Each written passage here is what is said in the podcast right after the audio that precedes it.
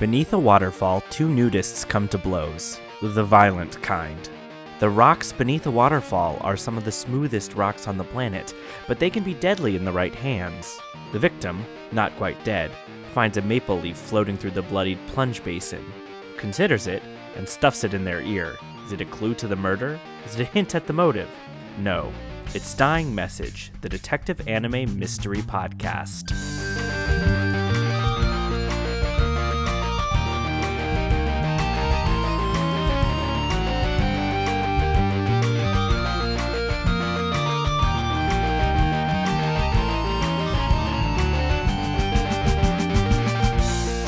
Welcome to Dying Message, where each week we watch detective anime along with a mystery guest. Today's case Detective Conan movie number 21, The Crimson Love Letter. I'm your lead investigator, Noah Max Levine. And if you'd like to learn how to be the lead investigator on a detective anime podcast, I'm selling a series of instructional cassette tapes for two small payments of $19.95 plus shipping and handling. So, uh, what we watched this week is a movie you can find the Blu-ray if you want to own it physically, or you can rent it in the you know various places that you rent films online. Um, it's not on any of the streaming services, but we're going to give you quite the lowdown on this film, uh, whether or not you have seen it, and uh, you're going to have a good time with us. Joining me, as always, is our resident anime expert, Michael Savitsky, who continues to live with me and watch a lot of anime. Relatively new thing because uh, we're somewhere in the middle of the year 2021 uh, things are weird, but we spent a year where we never left each other's presence, and now we're starting to be in different places. So yesterday you were home alone for most of the day, and when I asked you what you got up to, it was mostly anime related activities. That's what I always do. Or anime adjacent activities. what do I do besides play games and watch anime? I, I, don't know. Go to work. you read a book. I've read books. I read. Yeah. I go to the gym. I do things. I drink coffee. It's a well round rounded individual. mm-hmm, mm-hmm. Yeah. Who is that? well, thank you for being very specific about the activities you got up to yesterday to make this an interesting uh, back and forth. well, you shouldn't have asked me earlier when I told you the specific things. Save it for the podcast, am I right? Fine. I watched the third episode of Knights and Magic and I played the final story chapter of Monster Hunter Stories 2. Does that make you feel better? Yeah, that's I mean all all of our stalkers are writing it down in their stalker diaries, which are made of human flesh. Go ahead. Uh, Michael, what have you got for us today? Well, gosh, there just wasn't anything cultural to talk about in this movie. uh, JK, there's a, it's almost entirely about this uh, game called Karuta. Yes, I'm going to stop. What? I'm going to stop you right there because it's such an important part of this movie. I think we should bring our guests in cool. before we yeah. start talking about it. Okay. And I I knew that I was going to do that, so I could have told you I was going to stop you. How dare you? let's let's meet our guests. They're awesome. Our guests this episode are the two hilarious hosts of the Rotten Treasure movie franchise podcast. They are both improv comedians who spent time performing on the improv team Daddy Issues. Our first guest is a cat mom of three, while our second guest is very tall. I've cracked the case. It's Kai Bobby and Jim O'Donnell. Hello. Hello. Oh, oh we should have.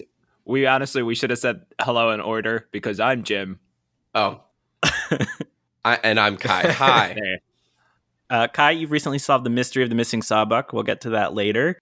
And both of you have been on our podcast before on episode mm-hmm. 23. So if people want to hear you talk in detail about anime and mystery stuff or, you know, relative detail, they can go back to episode 23. But for people that are meeting hearing your voices for the first time, just like on a scale of 1 to 10, how into anime are each of you? I guess I would say 6 because it's slightly more than average, but like not really too much more than average. I, I watched a lot of Dragon Ball Z as a kid. I've been kind of going through One Piece. I've been taking a break because I don't want to get exhausted watching One Piece because it's literally a thousand episodes at the moment. I think it it's might true. be 950 or something. So I watch it a decent amount, but definitely not like my only source of entertainment. That was Jim, and this is Kai's answer. uh, yeah, my experience with anime is slim to none. I uh, I just yeah, it's not in my world. It hasn't been. I've been told by many people in my life that it should be. Uh, and when I watch it, I have to read it and when I read stuff, I fail. There's a lot of anime these days that is dubbed, and Yeah. some of the dubs are pretty decent. I know, but it feels like weird to watch them a little bit because, as I know it to be, like you, I've, I, they change names, so you're like Carl, and you're like, that's not Carl. Sometimes they don't do that anymore. Okay. Sometimes they re- they really keep the keep the dub closer. It just Cool. it just depends. I'm also a big supporter of dubs due to the fact that it's just it's easier for us to watch and it does take out that level of uh learning curve that you need. And also people work really hard on them. The Funimation is a big one. Yeah, incredible voice actors that do also, these things. to be Yeah. fair, I tried to watch this, write notes on it, and read it. so, just I think that's as have been pointed out by my partner, that's difficult for everyone, probably. The only reason we were able to watch this and take notes at the same time without stopping it is because we'd seen it before. yeah. If we hadn't seen it before, I, I would have been Oh, stopping every it's thirty a, seconds. it's a one hour and fifty minute movie. It took me three hours. I took yeah. oh my gosh, I appreciate that so much that you uh, did all that t- just to join us oh, on to this bring here you podcast. basically nothing. I am so confused. We're gonna talk about it. Uh, yeah, I can't wait to find out what happened in this movie. All right. Um, same question on the subject of mysteries. One to ten. Where's your interest level? Also, th- this is Jim. Uh, Please say that at the beginning of everything you say from this point forward. Jim. That'd be helpful. you can tell uh, listeners, uh, Jim is the tall one.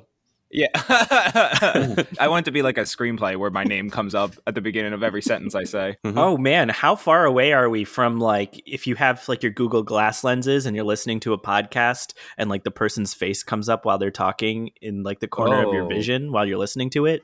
I would love that because there is sometimes when I'm listening to a podcast, like I'm getting used to one, and then two people have a kind of similar voice. Mm. Don't do a podcast together. Yeah, Mm. Oh, like Paul F. Tompkins and some other comedian whose name I don't remember. They have the same podcast voice, and I get confused. And I'm like, is that Paul F. Tompkins? Nope. Tall F. I- I Tompkins. was I like mysteries.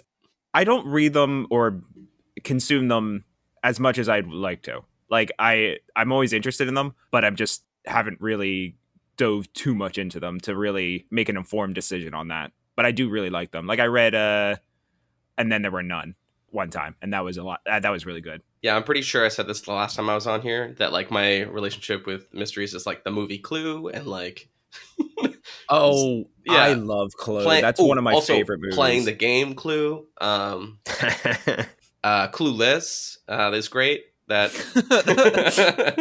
no, it's, it's not not good without the clue. Mystery used to be something I used to read a lot, like as a kid when I was comfortable, like just like reading. I stopped being comfortable reading at like high school level. I would say, um, which is unfortunate, but very accurate. That's why I fucking oh my god, Hunger Games stuff. I was like, this is so easy to read. This is available for anyone. I should I should heard I should read the Twilight series. so you read like a lot of like Boxcar Children. Who'd you hear that from? And are you still friends with them? I should be friends with all these people forever.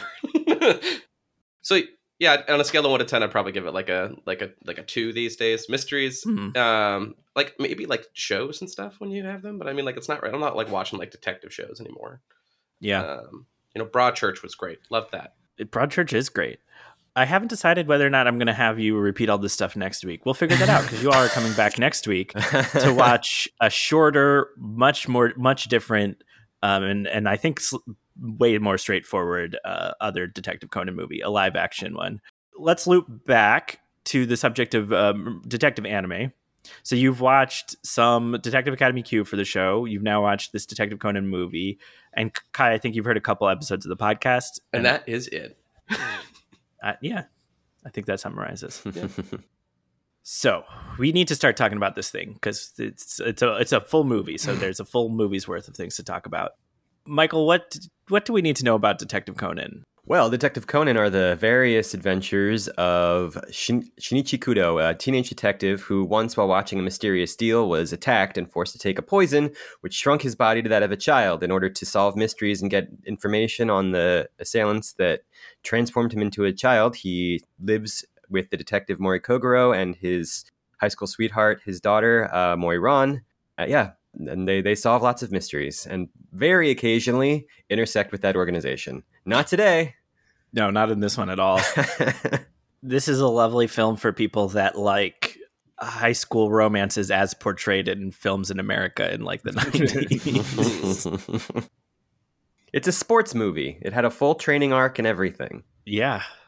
I wish it was part motocross movie. Like I really wanted there to be like, also he's got a big tournament coming up. it was part motocross movie. Oh man, I'm so excited to get to the big action. Kai, mm-hmm. Jim. So I know there's it, it was a little bit confusing, and there's a couple reasons for that.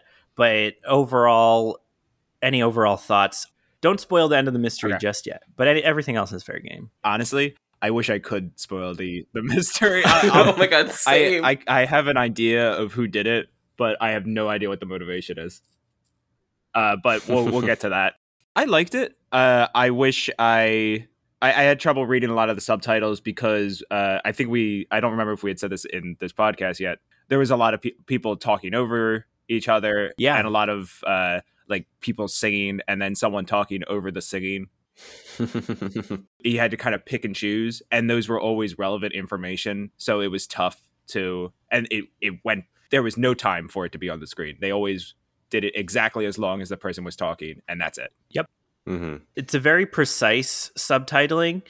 Um, in that, yeah, if multiple people are talking, they'll all, they'll always give you the subtitles for both, and they're really preserving a lot of the Japanese idiosyncrasies, which makes it a bit harder to follow for sure. yeah and also there was a, a little bit of a learning curve uh, with like who everyone was and also Yeah. japanese culture um like how amazing it would be if like there was the option to like split your captions to be like oh background noise is split to the left side of the tv in the bottom left and the other bottom right is just the dialogue um listen tv creators do it yeah my experience was mostly good uh most mostly because like what's it called when you suspend your disbelief Is that- I never use that expression correctly You- i did it You just Suspension of said it. disbelief. yeah, wonderful. I'm doing great. That you just give that up, and you're like, yeah, whatever. Who gives a shit? This movie's fucking ridiculous. Um, and it's over. It's overkill. Like dorky love. Like I, yeah, I, I had a positive experience with what I think the movie was about. but uh, we'll find out. Yeah. I'm very excited for you to tell us about the movie. There's also two like super over the top action sequences, which Yeah. is Yeah. one of the reasons I was into this into doing this film today. There's definitely some parts of that where you could be confused about exactly. Oh, I'm what's going excited! on. I'm excited to find out about certain parts of those and to talk about those Yeah. particularly. But first, we should talk about all the boring stuff. yeah, it's it's just Yeah. interesting because this is we're starting at the 21st movie in terms of covering Detective Conan movies on our podcast, and there's maybe more than 21 if you count like specials and like the Lupin the Third movie and stuff like that. this isn't the most recent one. This one Right. air uh, w- was in theaters in Japan in April of 2017. Yeah. Yeah, but but basically what I was what I was getting at is that the movies are definitely subject to what I would call action creep. Mm. in that the first movie wasn't very actiony at all. There was like a suspenseful sequence, maybe, but like every time they make one, it seems like they're now obligated to make the next one like a little more actiony and a little more expensive to like meet expectations. So it's just gotten more and more action. This the second movie already had like a big action climax, but not as ridiculous as this one. That's yeah, for sure. exactly. They must pay their stuntmen really hard. I, I it is anime action, which I love anime action because it's just they don't care. They just go whatever. Like he's on a skateboard and the skateboard goes real fast. Like that's gonna be it's gonna be fun. Like and, and it's all really creative and sometimes creative in the wrong direction, which it's creative in the wrong direction so much that it's in the right direction. We're definitely gonna gonna break these down. I interrupted Michael before when he was trying to talk about Karuta, which which might make the movie less confusing. Maybe. okay, there's a lot of things to say about Karuta, so I'm going to try to condense it and just say the little bits that are the most relevant. First of all, Karuta uh, comes came originally the word uh, from Well- the Portuguese concept of card games or carta, which is derived from the Latin word for paper, which we know because of the Magna Carta. Uh, so it's all basically the same word. And let me just say, the reason you're talking about this is because the whole movie is structured about people competing in a karuta tournament and Mhm. people being murdered in relation to this tournament. And it's, you know, it's like a movie about boxers in a boxing tournament and they're starting to be killed, except instead of boxing each other, they're playing this card game. Can I guess what this game is? Yeah. Okay. Yeah, do it. It, it- so it looks like they all have uh, little cards that have poems on them, or like small sections of poems, but that might just because of uh, Japanese poetry might be just shorter. And then someone reads or sings a poem, and then you have to pick the poem in that's in front of you that fits with that poem, and you want to do it before the other person does that. Yeah, that's approximately it. Yeah. Oh, phew. Yeah, I'll give Okay. the, the full thing real quick. So first of all, the concept of karta apparently envelops most Japanese card games.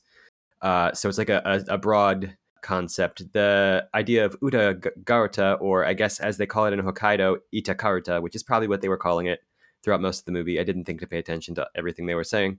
Is this specific game where you have uh, 100 or two sets of 100 cards. One are the ones we saw with the little paintings of people on them. That's the poet represented, uh, and it's got the full poem on it the reader or the person running the game reads poems off those cards as they draw them from the deck. Uh, and then the uh, the cards in front of the players, which are randomly splayed out, a set set of them are the last like stanza of the poem. Uh, and basically, the reader is reading the whole poem, so they have to like remember this is the last stanza of that poem and get there before the other players. So there's an aspect of being familiar with a hundred different poems. Uh, and all of the poems come from the Ogura Hyakunin Isshu, or literally 100 poems by 100 people, basically. Uh, and they are all, uh, they're like an old classic collection of what are called, uh, what's the name of that form of poetry? Uh, ba- ba- ba. I'm to look it up. Waka. No, it's not Tanka. Waka, which are, you know, haiku or 575 syllables or on in the case of Japanese, where these waka are 57577. So it's similar to uh, haiku. Almost more of a limerick. Yeah. It looks like these are Tanka poems, which are a subset of Waka poems. The Tanka are the short ones Ah. that are five seven five seven seven syllables. And whew, that's that's a subset of all the information available about that game. Yeah. oh, and in in uh, Hokkaido specifically, the cards are typically made of wood, which is why they're able to slap them and they pierce the wall in this anime. That's wild. I, w- I want to say three more things. okay, say three more things. So first, I skipped a lot. we see her like uh Kazuha has to become a master at this in two days throughout the movie, and we see her like training and memorizing very intensely because the the degree to which they memorize these things is that they will know which poem it is by the first few syllables. If the reader goes like "foo" and they know, oh well, only one out of these 100 poems starts with "foo," they are already know which poem it is. Right. So they're not even like m- memorizing. They are memorizing the whole poems, but they're like really breaking it down. The second thing I want to say is there's this really weird, not weird, this really different approach to judging and refereeing, which is they don't have referees. And anytime there's like a dispute, the two people are just supposed to sort it out and agree with each other. And that happens at one point in the in the end of the movie, just where they don't agree and then they sort it out. And that's kind of interesting. And it's so it's very honorable and, and whatnot. There's that respect and that involved. And the third thing is there was an anime called Chihayafuru, which is also, I think, a manga and a live action show. And it was popular at one point. And the writer of Detective Conan had seen that movie, and that was why he was like, "Ooh, I want to do a movie about Karta because that's a show just about Karta players." I, I absolutely love the game. Uh, I I like I I watched a video right afterwards. I had to look into this game because I don't know. I just love games that you have to like quick like quickly get shit. uh, or like whatever. I love matching games. Relatively, uh, there's a game Twin It that our mutual friend Nathaniel bought. Um, have you played that? Two things come out, and you have to f- find the thing that's on both cards. Yeah, no, uh, like you have two decks, and then they're double sided with like different patterns, and all these patterns look incredibly similar to like another pattern that exists out there too. Uh, there's different versions of the game, but essentially you're just like flipping them out and then trying to put, you have to put your fingers on both the matches when they happen, or you can play the chaotic version where you just splatter them all on the table and then try, in like a time amount with a cooperative try to like find them. I just like the idea of doing something like that, but being able to fling them where they can go kill somebody on the wall. Just like instead of instead of just tapping them with your finger, I want more games where you have to be like, get the fuck out of here. well, there's there's no telling really how dramatic they made this compared to how it's actually played Yeah. because it's like well, Kai, you were watching videos of like fit I was watching yeah, play it. like a, a high school tournament. Kids were like this was really popular, um, and, they were just like yeah, they were flinging them pretty far away. Yeah, the the goal there's like a little area and you have to get the card outside Mhm. of like the little boundaries. Yeah. So it but it doesn't matter how far it goes. Yes. I would be that over dramatic person, just like, just like, okay, you don't, you're gonna hurt somebody, Kai. All right, all right, all right. I, I also think it's worth just describing what it looks like, which is like two people on their knees, bent over, just cards lying on the floor facing each other. It looks like how I used to play Yu Gi Oh.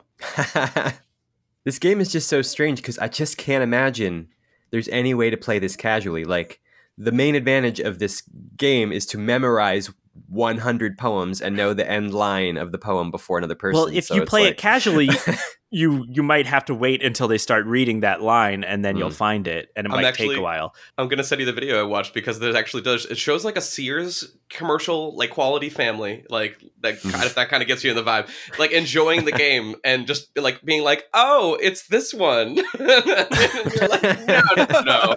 I just watched a movie about this. It is not. Oh, it's this one. Light tapping. Mm-hmm. Sure, Mhm, mhm, but that's how you play. I guess if you have like a four year old, you don't just like, man, ha! you didn't, but didn't see that one. mhm. I could see it being a good like learn to read game. Yeah.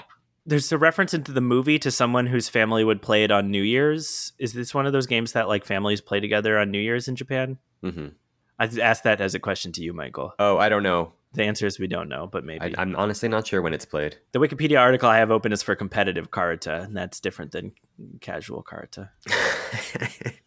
I think it's like pizza bagels. You really could just anytime. Like it's Anytime. Oh yeah, carrot in the morning, carrot in the evening, carrot at supper time. It just says like you're talking about carrots, Jim. when Karta's on a tatami mat, you can play Karta anytime.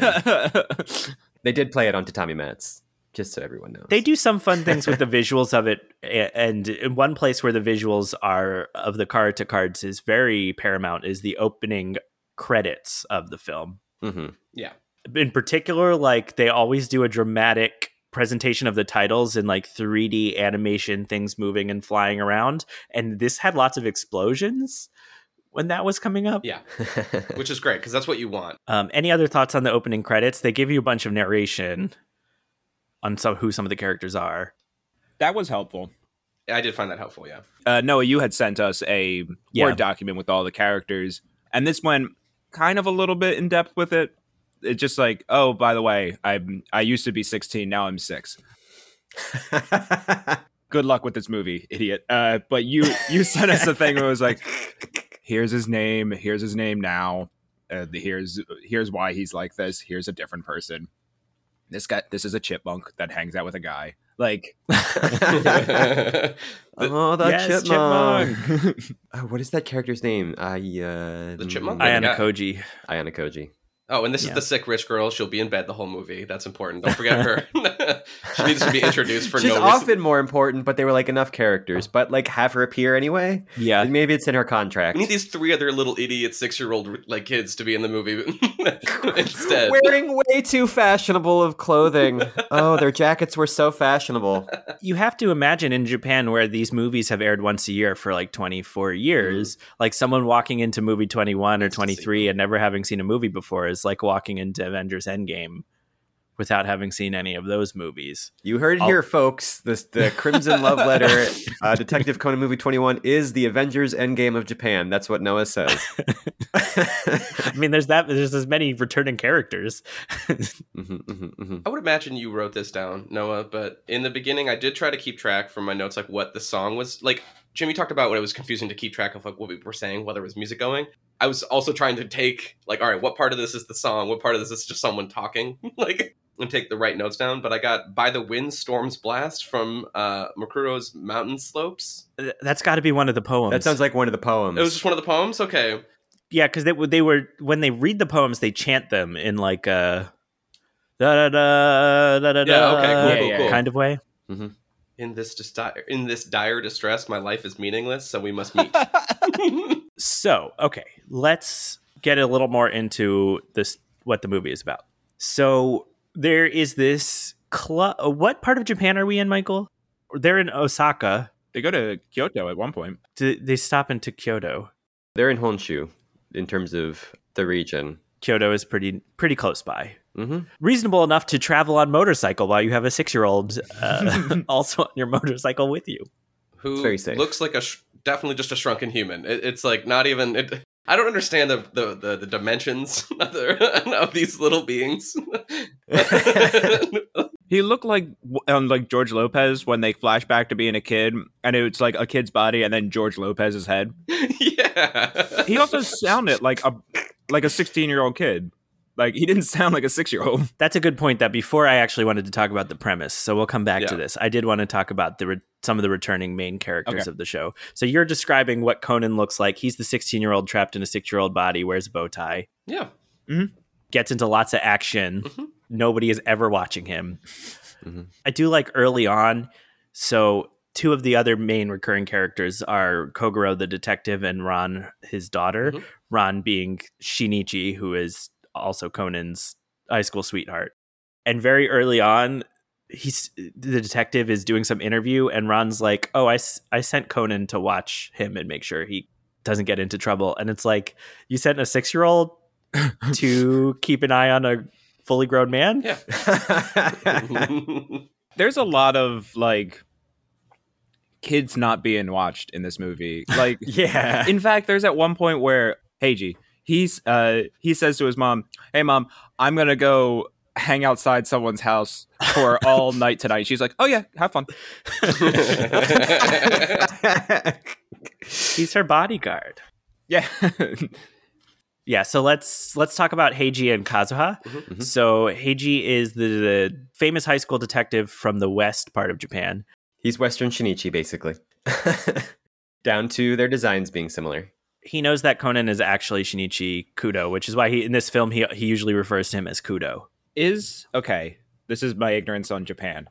Japan is kind of banana shaped, right? Yeah. And like, so would the western part be considered like the basically the southern part? Would it be like the southwest versus the northeast, or is it like split down? Osaka isn't even like the most far west or the most far south. Yeah. Yeah, it's a bit west of Tokyo. Okay, looks like it from my me looking at Google Maps. Google Maps. Brought to you Good. by Dying Message, the detective anime mystery podcast. Such a good detective, Jim. Excellent work. you solved the case. Thank you. But because Heiji is kind of a mirror image of Shinichi, he also has his weird, like, not quite girlfriend, Yeah. and that is Kazuha. hmm Uh, and he takes on Heiji and Kazuha, their relationship, their personalities. When are they going to finally do it? When are they going to finally just make it? Like, when are they going to finally get together? Come on. Why? so wait, it's like a Ross and Rachel situation. This is exhausting. is that what's happening? and it feels like it because like Heiji shouldn't be a desirable guy. He is constantly like, "What are you talking about? You're a moron." And then she'd get mad, and then he hangs up the phone. and he's like, "Why is she mad at me? I can't figure it out." So bad. I think this is a uh, line I wrote down from the opening credits when they're describing Heiji and then Kazuha. They say about Kazuha, quote, she's always frustrated by Heiji's remarks. yeah, I noticed that too. it's their main characteristic saying remarks and being frustrated by them. I love it. Uh, like I love. I don't watch a lot of these, so like there's a couple like physical emotions. They get really stiff when they get like really like embarrassed. Their eyes get really tight when they're really embarrassed. Like like they're they like yeah okay, like no no they just get like their, their eyes just get replaced with little tiny black dots. That's it. Oh, that's especially when like there's a murder. Oh, yeah, yeah, yeah, yeah. What It's like, happened? what is I can't see. happening? Like, oh. Um, they, they do yeah they do a lot of shaky eyes. There's like a shaky eye thing that happens at one point too, where like like I don't I don't never want to be scared where my eyeballs are shaking back and forth. They- that's to me is they make what I consider to be the most anime sound, which is ah, ah, ah, ah, ah, ah. like they're they, they're so shocked they can't yeah, scream. you've got like the thing in the throat They're like. that that to me, I it's in every single anime I've ever seen. Mhm. and it's a turtle having sex. It's ridiculous. It's they Uh, we- use the okay.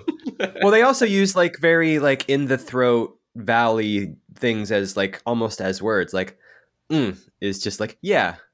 Uh, okay. Also, Kai, uh, turtle having sex sounds like. Sorry, I apologize. Very distinctly different. I looked over at my girlfriend and she was making a face like, "Why do you know that?"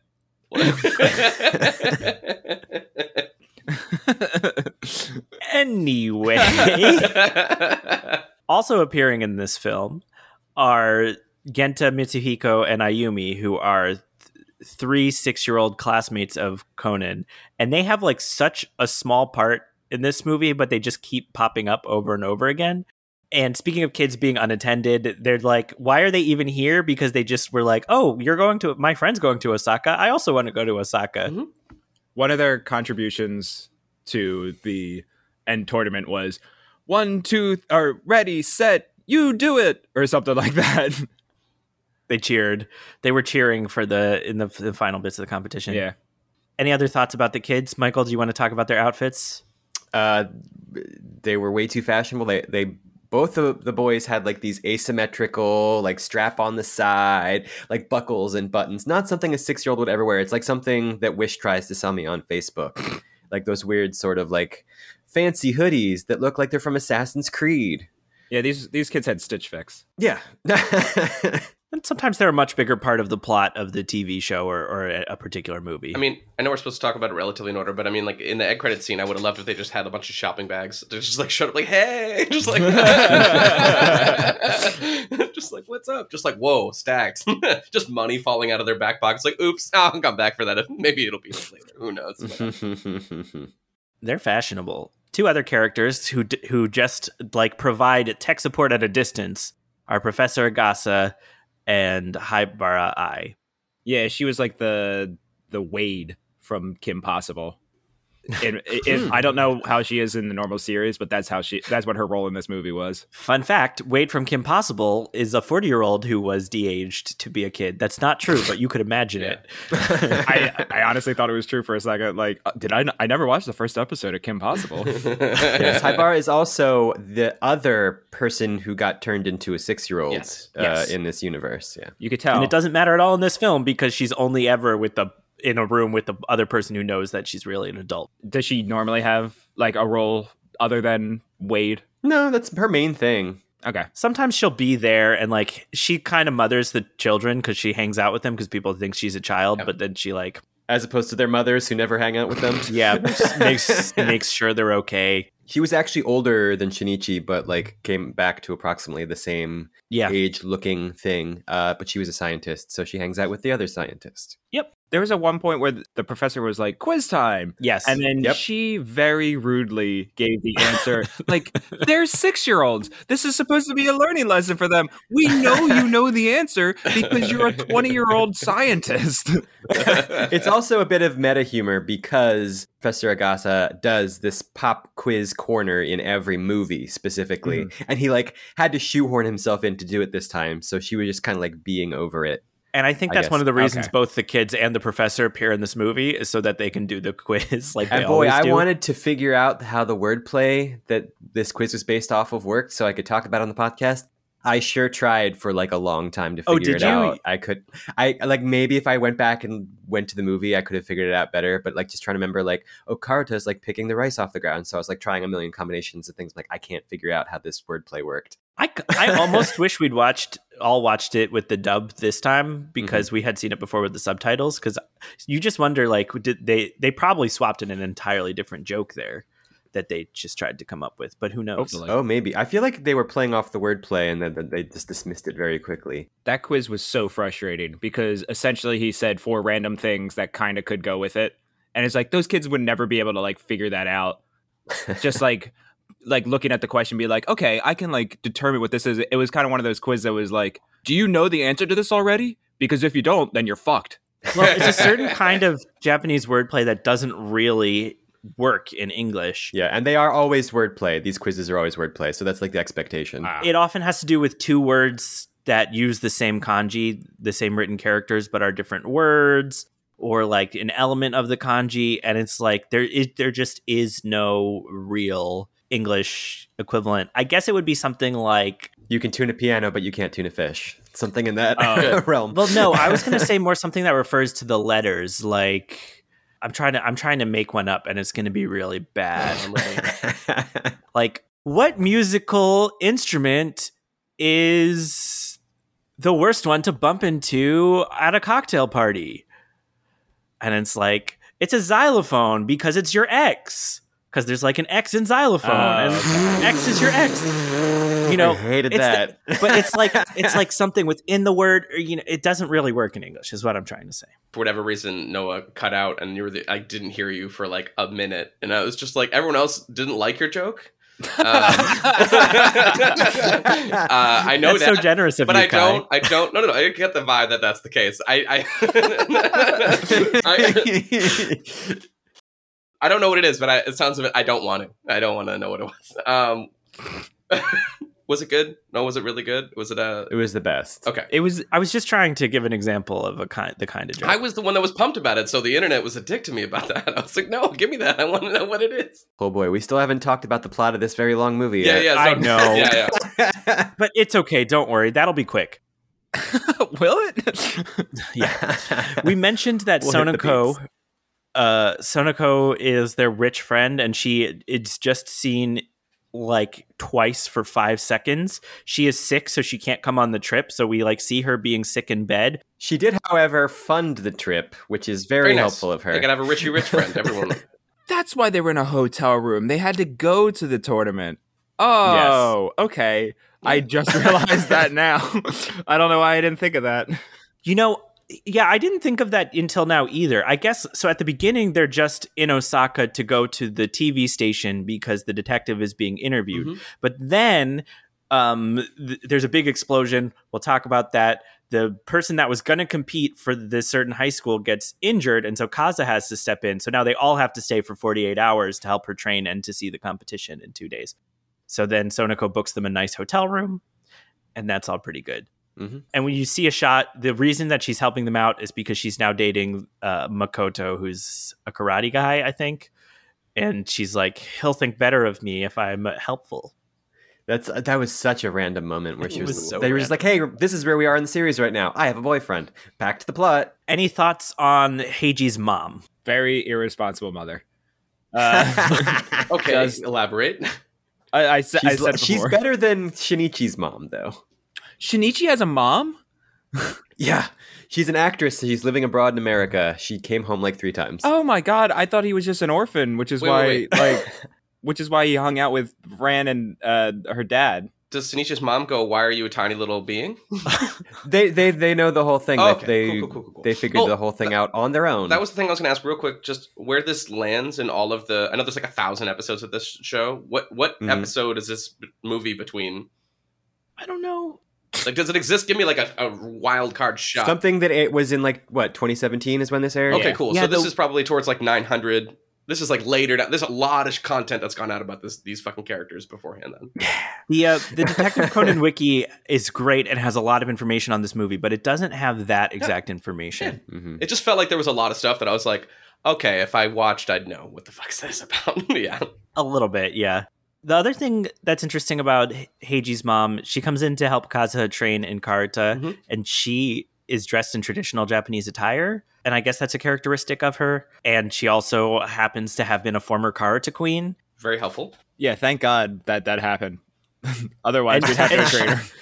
Yeah, yeah. well, she's like a very traditional, like fancy rich woman, so it would be make sense for her to be versed in this traditional rich people's game. At least the the anime makes it seem like a lot of rich people get into this as a hobby. Sure. Uh, but to answer everybody's question, uh, this fell somewhere either in episode or season 27 or 28, which starts uh, at episode 818 and ends at episode bu- bu- bu- bu- bu- bu- bu- 897. So somewhere in that range. That's close. that very tiny range of about Well, 70 I, I'm guessing by like a two year range because I don't know when the movie Mm. hit theaters.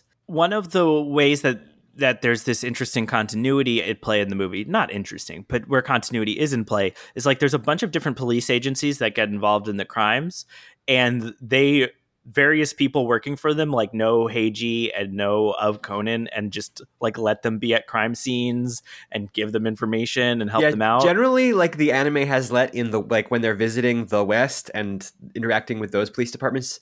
Generally, let them be like, "Oh, this kid's like a detective." Whereas back home, they have to be like, "This Well, kid's an yeah. idiot." it just depends There- There was a point where they're at the crime scene. First of all, yeah they shouldn't have been let at that crime, crime scene.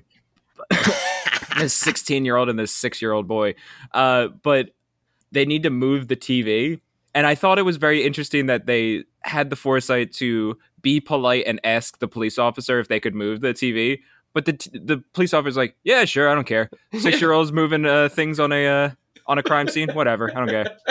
Go for it, dude. Which nobody they said they've like have done have finished their forensic examinations on that scene, but nobody has looked at the TV to see what the person was watching. yeah, I mean, how Yeah, professional can this this detective be anyway? Like, I imagine there's a crime scene where, like, so the crime scene appears to be littered with chipmunk poop.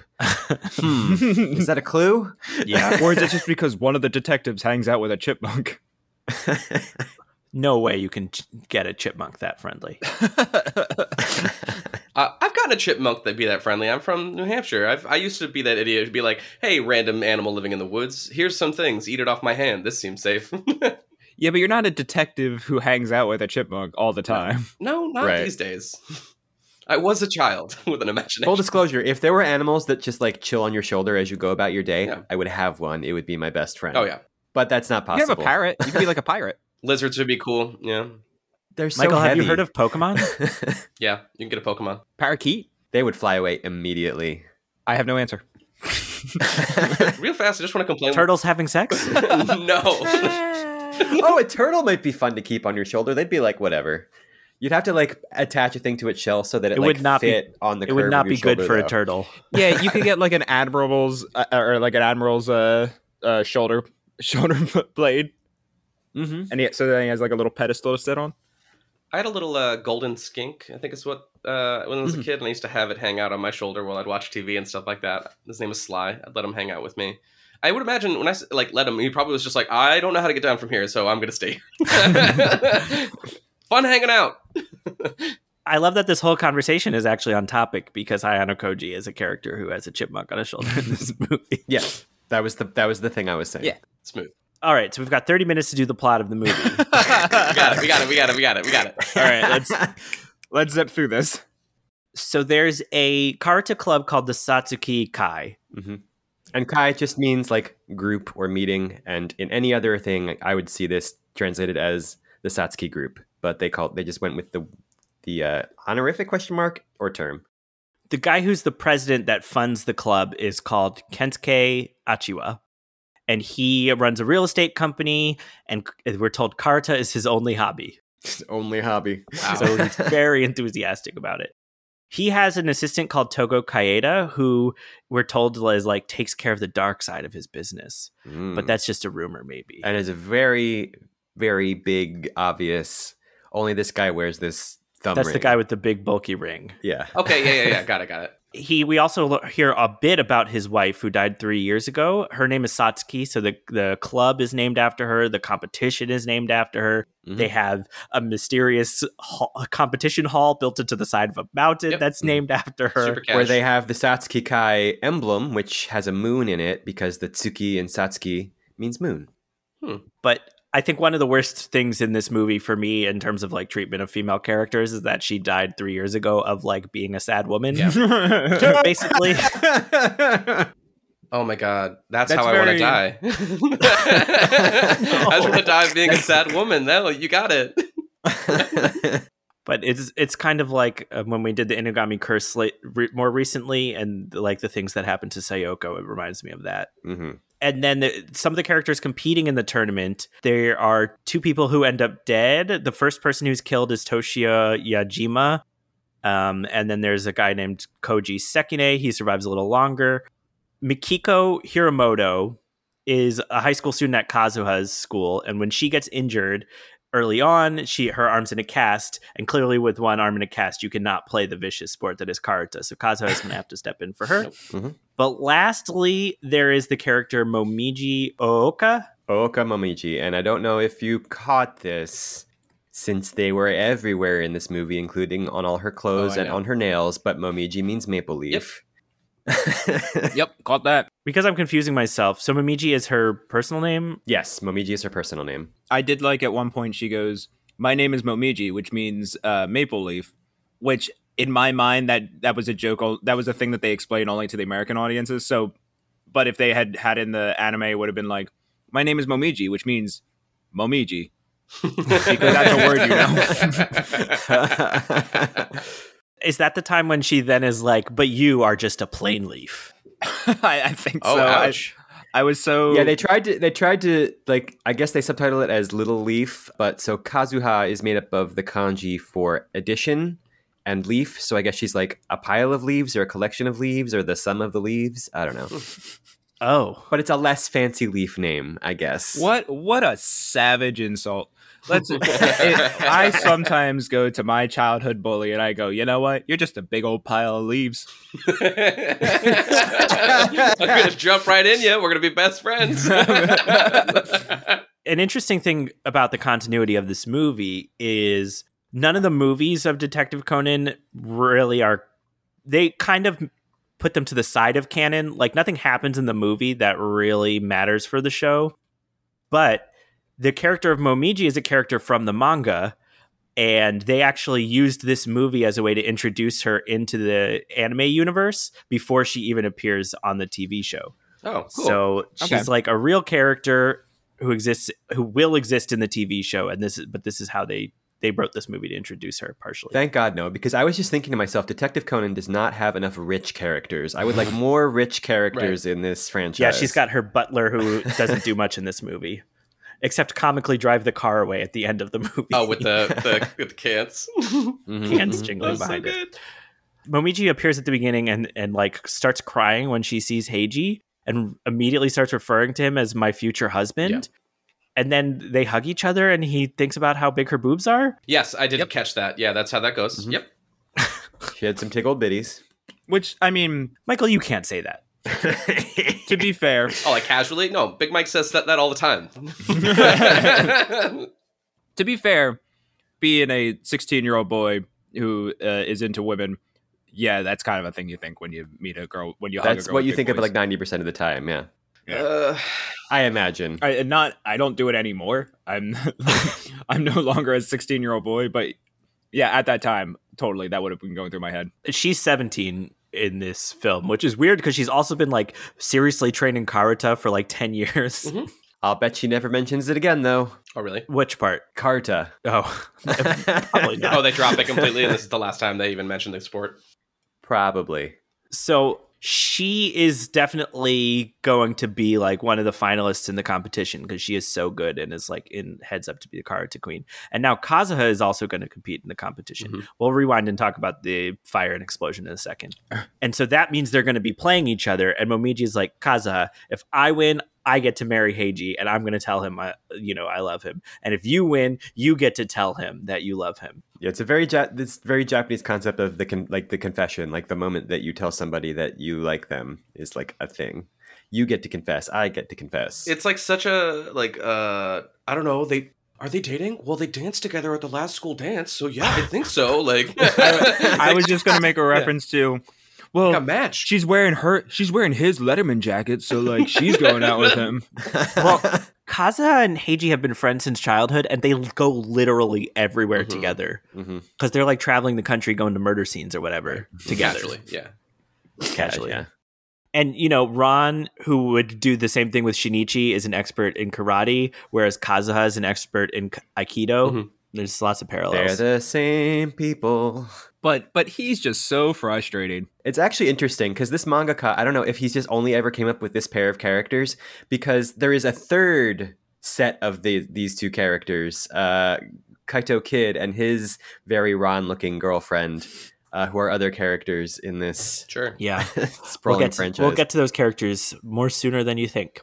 In terms of some of the mystery and the plot of the movie, the very first thing we see is Yajima, who was supposed to be in the competition and was also supposed to be at the TV station when this movie starts to do a, a practice match or a, an exhibition demonstration match that would be aired on TV. We see him watching a recording of Momiji playing Karuta, and then someone comes and like bluntly attacks him with a sheathed katana Mhm. and I was surprised. I didn't remember from watching the first time. Like, there's a bunch of blood splatter Mhm. everywhere. Yeah.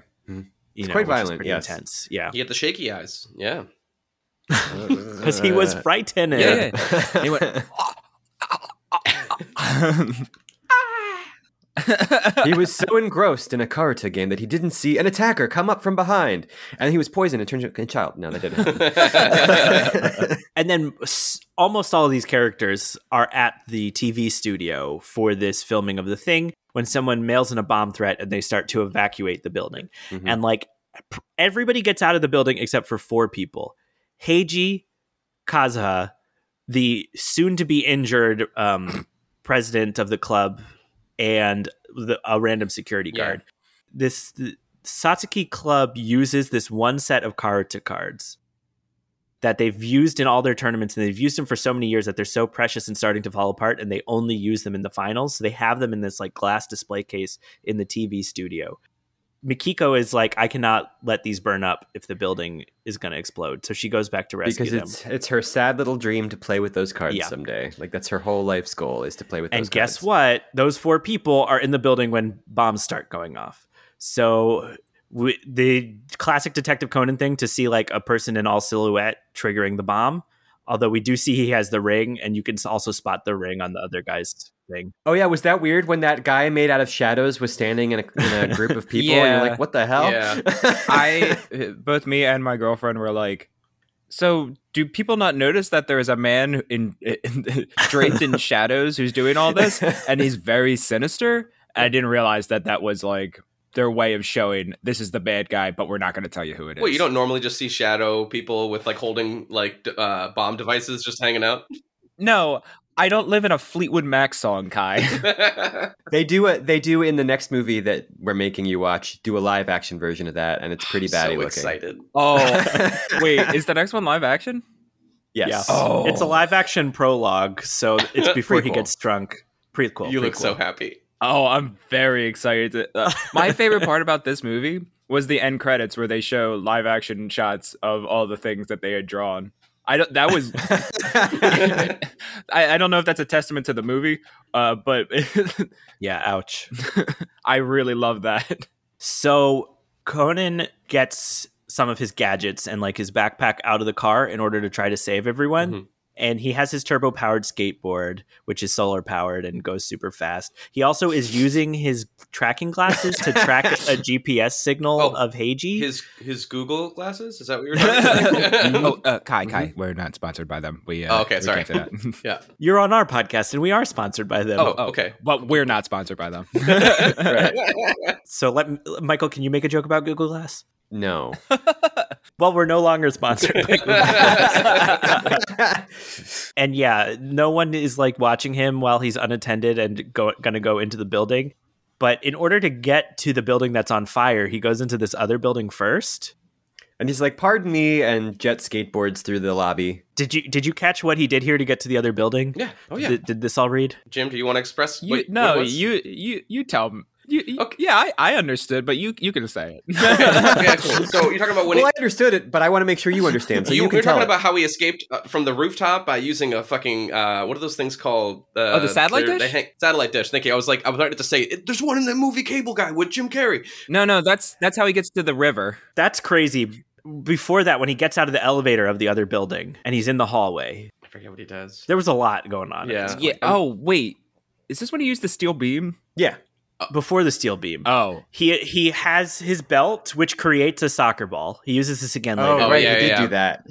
Oh, he, he broke the glass and then like yeah, then crashed through or not didn't have so he didn't have to crash through the glass and then Yeah, This was a gadget menagerie. If you Oh didn't my know this kid had gadgets, he busted them all out all at oh, once. this was a huge surprise for me that this Yeah. kid had this Jet many. skateboard, like elastic retracting uh, suspenders. suspenders, the instant soccer ball out of his belt, his uh, super kick shoes. does he have a bunch of those or does he get the soccer ball back later? He doesn't get them back. It just makes more and more soccer balls coming out of I his belt. I assume he like loads it up with like two. No, wait, probably. there's not like newspaper articles about just gadget soccer balls that just keep ending up all over the, the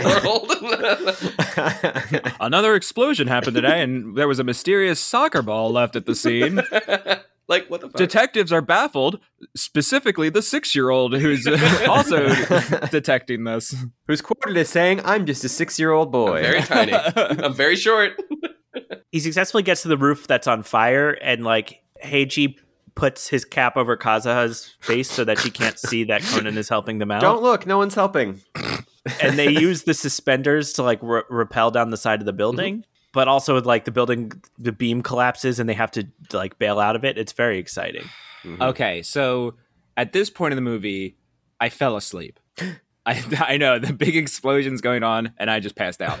Uh, I was very tired yesterday, and then I woke up and I was like, "All right, we got to rewatch the entire movie because I only got 20 minutes in." But this was around the point where I fell asleep, so it's a little hazy at this moment. hmm Oh man, Jim, this is one of the best parts of the film. I saw what I considered to be some of the best parts, so I think you're right, actually.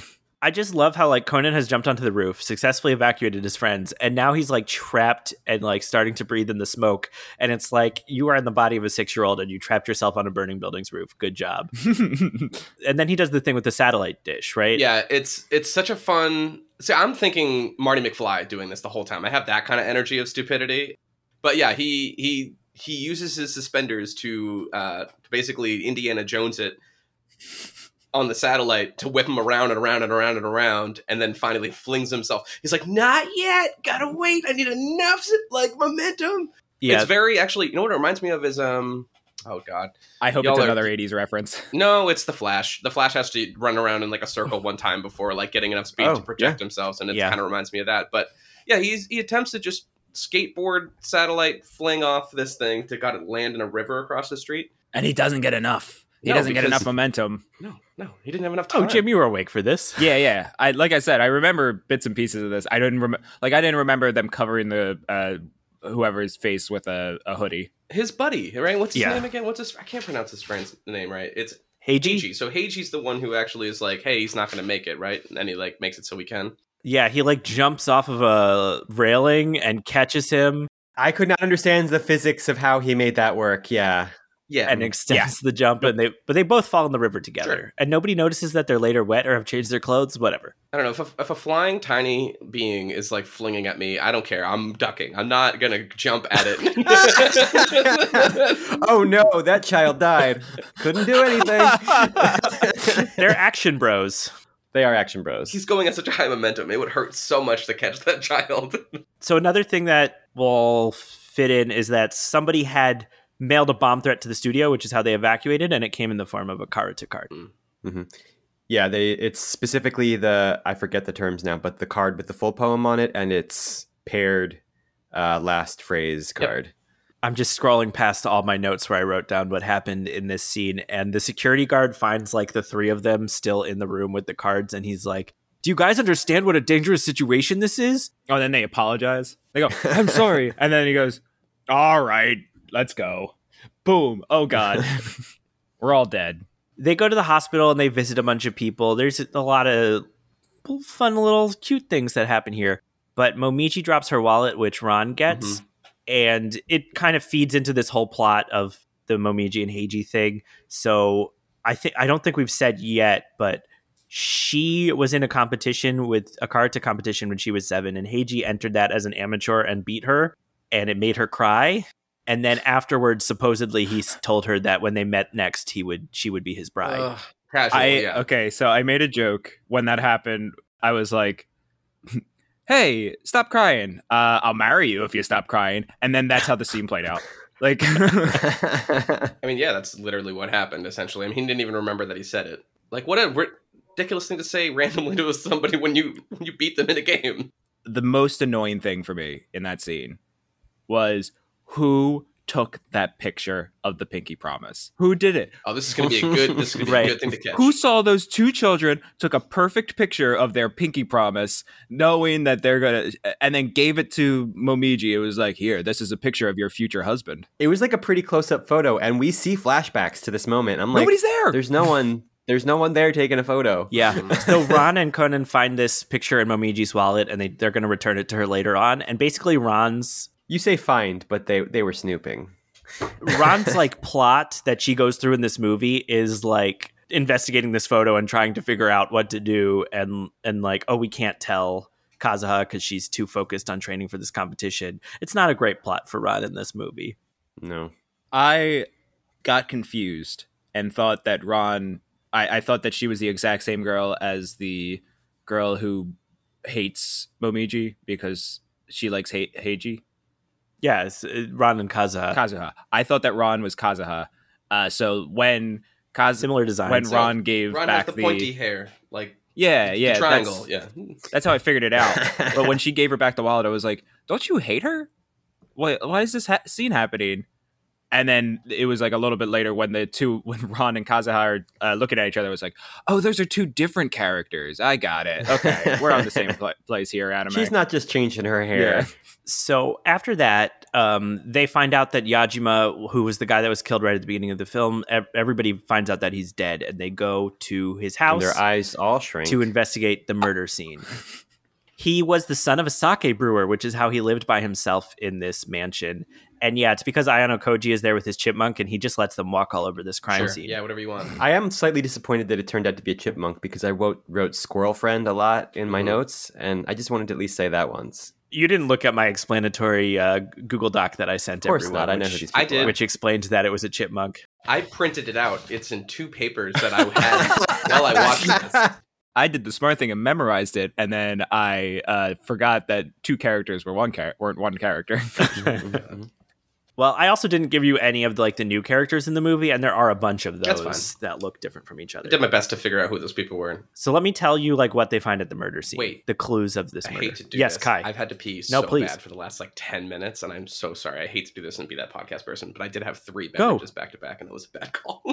Give me one second. Don't worry, I'll uh, I'll pick up your slack. No, no, no, no. Thank you. Yeah, you can either keep doing the podcast, or you know, if you can, co- you guys want to come with me.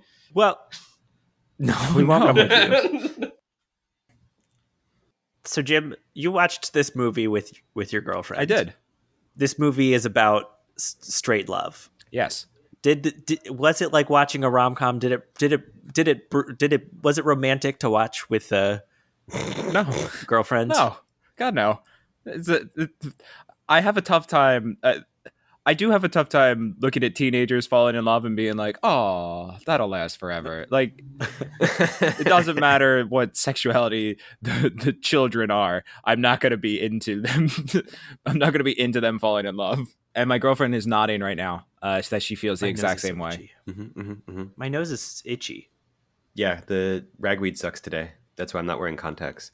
We're indoors. Doesn't matter. Everybody in my life is allergic to everything. Is this why I've been like numb the past few days? That doesn't sound like a ragweed Emotionally? allergy, but yeah, never mind. I'll, I'll talk to my doctor about that. Now Mm. that explains why you watched the movie and didn't feel it. ah, numb. yeah, yeah. so let me tell you what they find at this crime scene. So the guy w- was killed at 6 a.m., but they didn't find him until eight hours later at 2 p.m. The place has been trashed, so it looks like someone came in and robbed the place and then did the murder, ran away with the money.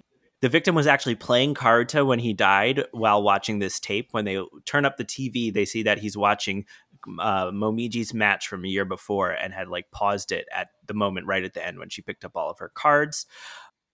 Conan takes a bunch of pictures around the scene with his phone, which I think is just crazy that they just let him do that. And he looks like he was holding a card in his hand, but that someone has removed it.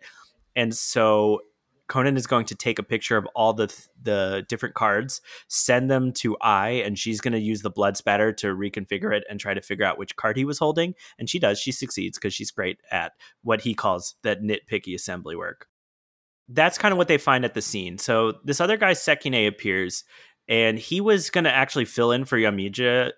Nope, that's not his name. What's the guy's name? Sekine, isn't it? Yeah, Sekine. Who's the guy that was killed? Yajima. Yeah, we also saw Sekine at the beginning of the movie, at the scene of the crime. Yeah, Oh, when he wipes off the So we Mm. saw Sekine cleaning up after the crime. why? Why did we see him? Yeah, no. Why did he do that? So here's what happens. So at this point, he says he he pretends he hasn't seen anything and that he's learning about the murder for the first time. But he accidentally gives away that he has seen something about the body because he's like if you cancel the competition, the beating of my friend will have been in vain. But they had told him that the guy was killed with a katana, and they're like, "Why would you assume that someone was beaten to death with a katana? That's not how you usually kill someone with a katana." This is the scene where that one detective man is, I think, asleep, and then Conan is talking through him, and and the, this guy is such an idiot that he does not notice that this man is very clearly napping on a couch. That's happened like a thousand times. Uh, that happens all the time. I was- all the time. Because at first I didn't know what was going on. No, they did not explain it in any way. I, I was like, oh, is this just a Japanese thing where like it's considered to be tough where you're like looking down and not at your not at your person and not at the person and being like, yes, I figured out Wow. all of your crimes. yeah, I don't know. I don't think so. It's known as the sleeping Kogoro, and it's completely normal. The other thing you probably didn't pick up on is that Conan was speaking into his bow tie, which is a voice changer. I did catch that actually. I Oh, you did catch it. Great. at first I thought it was he was an expert at doing voices, uh, and then I realized it was he was talking it to a uh, a voice changer. I had to go Yeah. back to figure out what the fuck was going on. Yeah, they they just start this scene and Kogoro is already asleep and talking, and Heiji is also in the room, and they do not explain what is going on, so they just assume that. Oh you right, know. so you missed the part where he has a watch gadget that shoots darts that knock him out by hitting him in the back. That happened. yeah, that's how they make him fall asleep. No, they skipped that in this movie. They skipped it because you know that happens already, so you need you don't need to be told. He has his stun gun wristwatch, which he can use to knock someone out. this movie's tale as old as time. We've heard it a thousand times. Happens to everybody. No one's going to clock me being asleep. I'm going to open my eyes now. it's very hard to pay attention with my eyes closed. We haven't talked yet about Momiji's fingernails. yes, we did. I said it before. Did you? that she had uh, maple leaves on her Mm, nails. Yeah. My girlfriend hated those. like if she was like they're too like detailed, Mm. right? About Oh, so she's back now. about the uh, the fingernails of the uh y- yeah she's she hated them Good reporting. Excellent. What a payoff. Kai, you were about to say something. I was just going to complain about something before we moved onward, which was just that he's supposed to be like this. Like, I mean, I know he's a six-year-old who's a high school. He's supposed to be good at being a detective. He's had a lot of episodes to show that to us.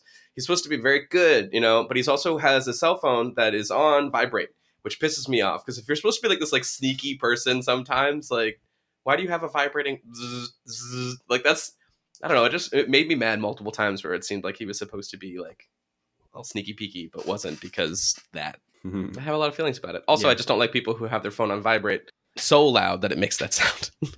Oh yeah So I think we've covered most of the things in the movie except for the rest of the murder mystery and the big finale.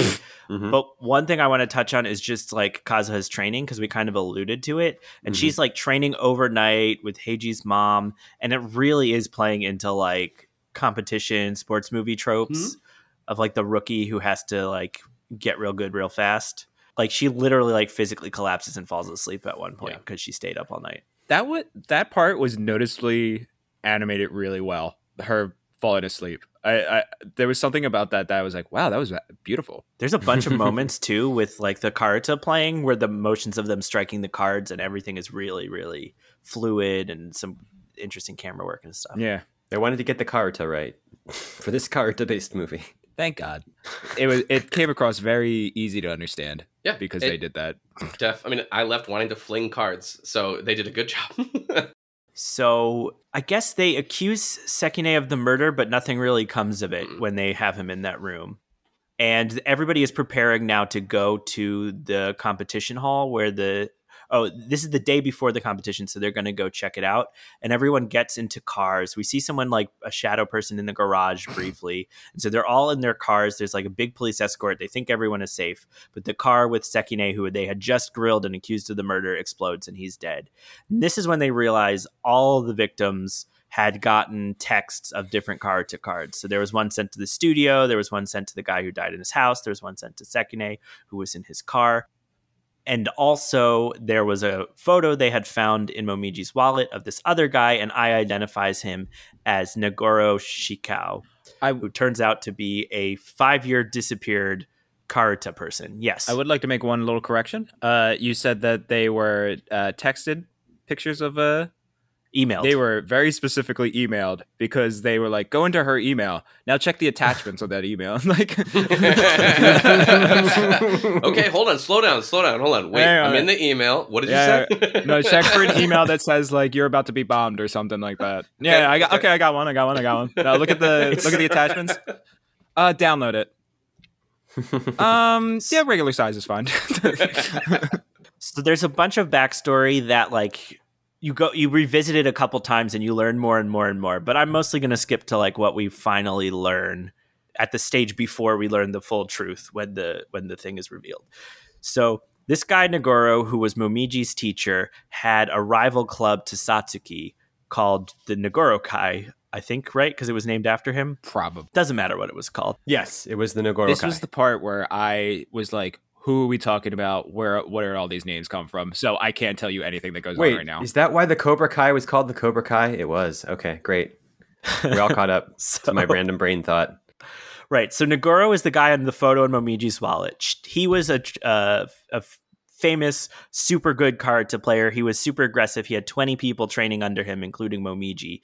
And he had six favorite cards. It's kind I guess one strategy in karuta is like you have your six favorite cards that you know super well and you're super fast and you don't let the other person take them. And his six favorite cards are also Momiji's six favorite cards, and they all have the word maple leaf on them Mhm. And these are the ones being sent to people in their emails. So they start to think maybe the person that's doing these is Nagoro, these murders is Nagoro who's been missing for five years. So what happened five years ago was that his club and the other club were rivals, and he challenged Satsuki, the president of the real estate president's wife, to a challenge, and he's like, whoever wins, the other person's club has to shut down, which is super aggressive. Classic business deal that Yeah. happens all the Yeah. time. Oh yeah. hmm but they never had that match because he went to her house the day before and she beat him in a game and then he disappeared and was never seen again. There and there's a picture in the newspaper of the guy's car of the president's car from that time when the like, like after the guy had gone missing. And it's a little iffy because there's something weird about the car because his wife was going to have a big match the next day and we know that I didn't mention this, but we're told specifically that the guy would always clean his car whenever his wife was going to have a big car to match. yeah.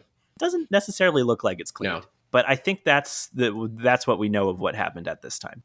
hmm I remember at the beginning of the movie making note of, oh yeah, he likes his car clean. Okay, that's going to be important because that's a weird line that Mhm. no one would ever say out loud. And it was. And then Yeah. it turns out uh, when you fall asleep and then three hours later watch the rest of the movie, you completely forget about that.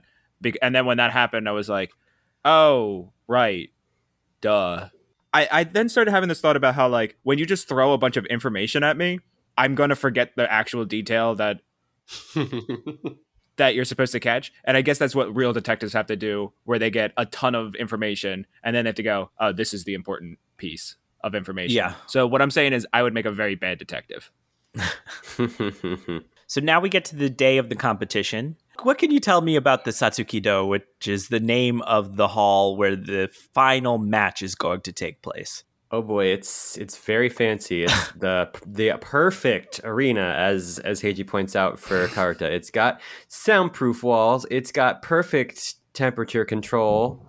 Oh, it, it had an HVAC system. Yeah. it's all self-contained and it broadcasts the match back to like where everyone else is watching. But what about the geography of it? It's in the middle of fucking nowhere. It's in a waterfall.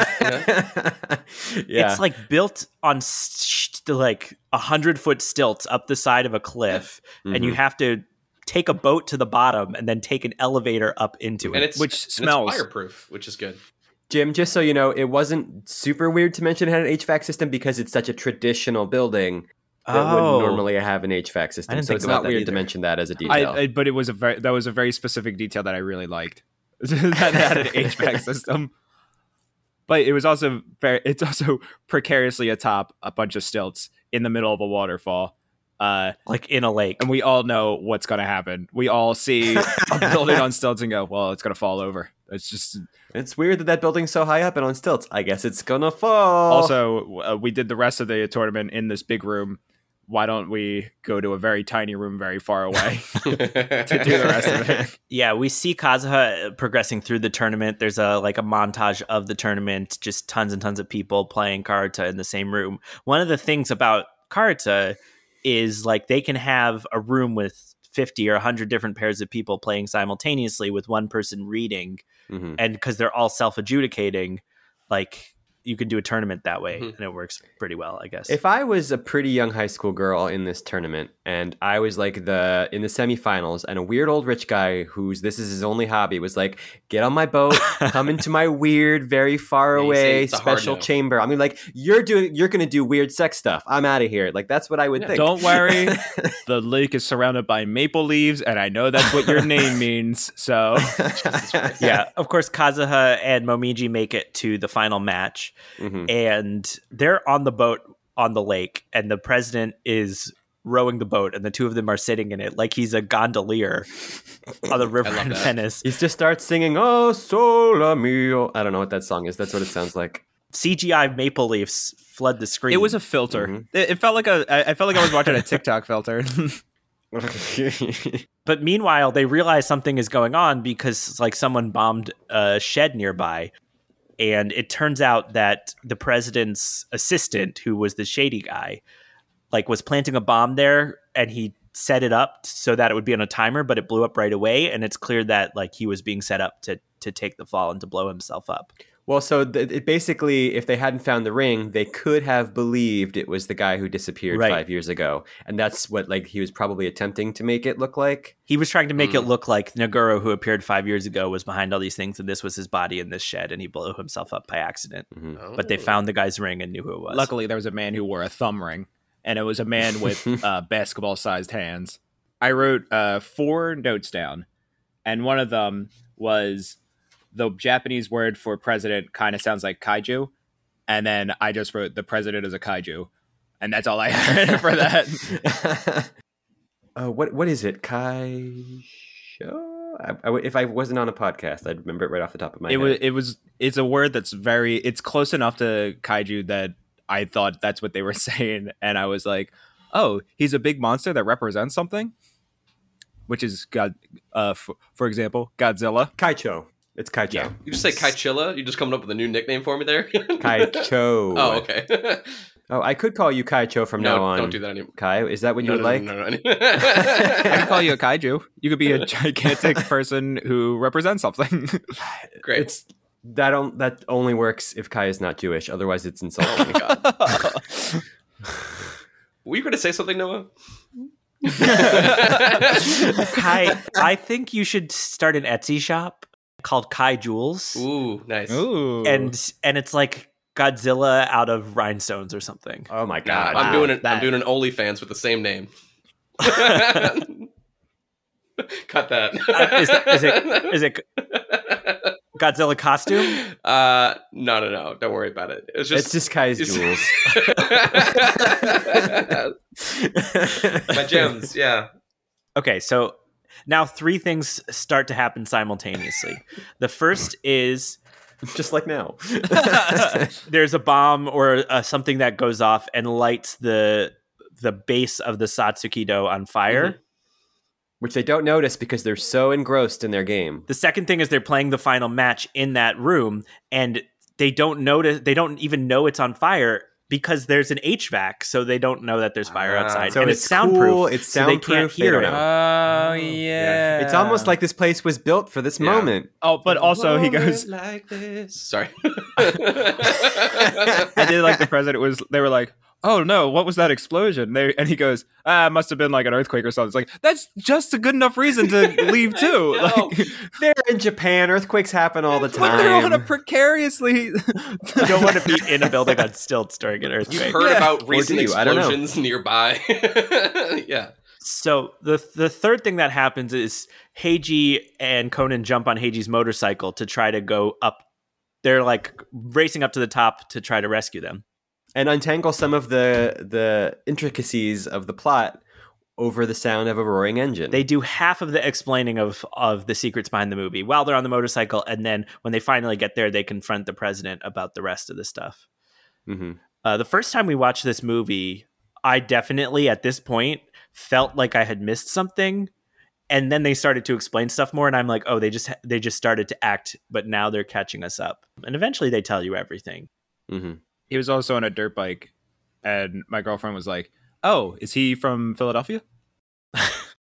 Because he's riding around a riding around a dirt bike in the middle of a city. Shouldn't be doing that. hmm hmm Well, it makes sense now because they're racing through a forest to get up to the top of this cliff. Yes. That's what it does. Oh, Yeah, totally yeah, casual. and then you get it jammed under a bunch of rubble, and then you confront a president about his previous crimes.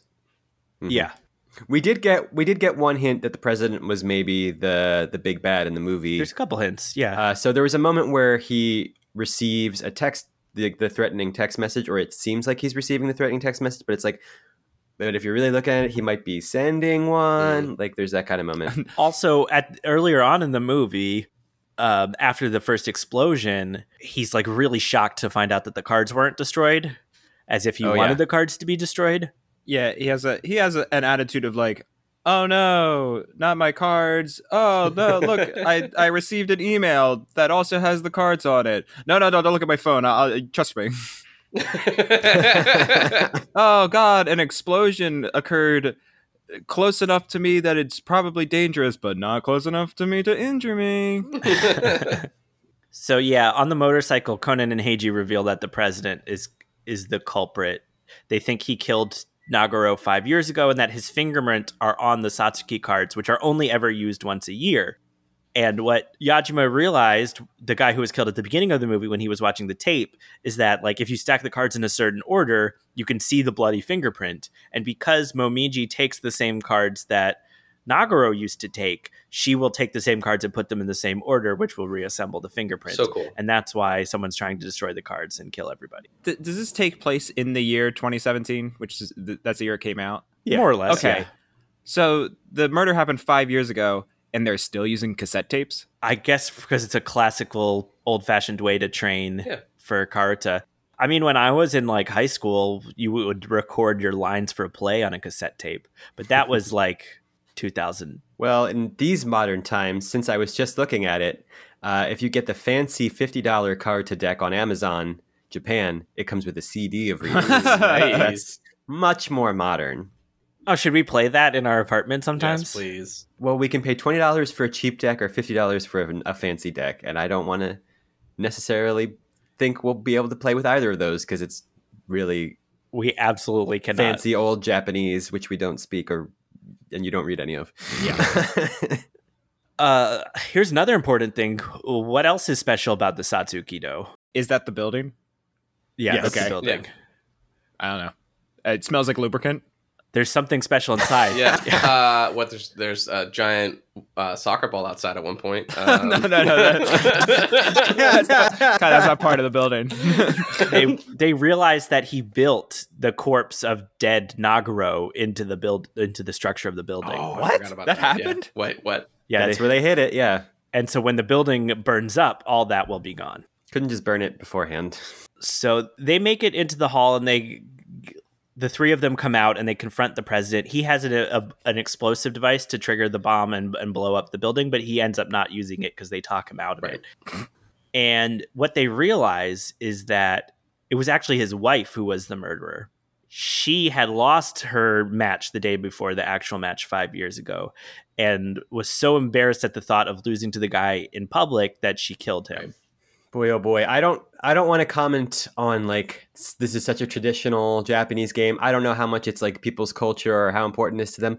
But boy oh boy, I get this feeling of like you killed someone over this stupid effing Yeah, game. which is this wild, little yeah. like go fishy kind of nonsense.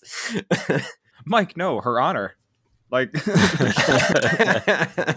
know very well that we live in, in a world where people kill each other over the game of like Monopoly. Like someone recently uh, got shot at Pat's King of Steaks because they were like, "Hey, you cut in front of me in line," and he was like, "No, I didn't." And then they're like, "Bang, bang, bang!" Like, it, people do get shot over worse.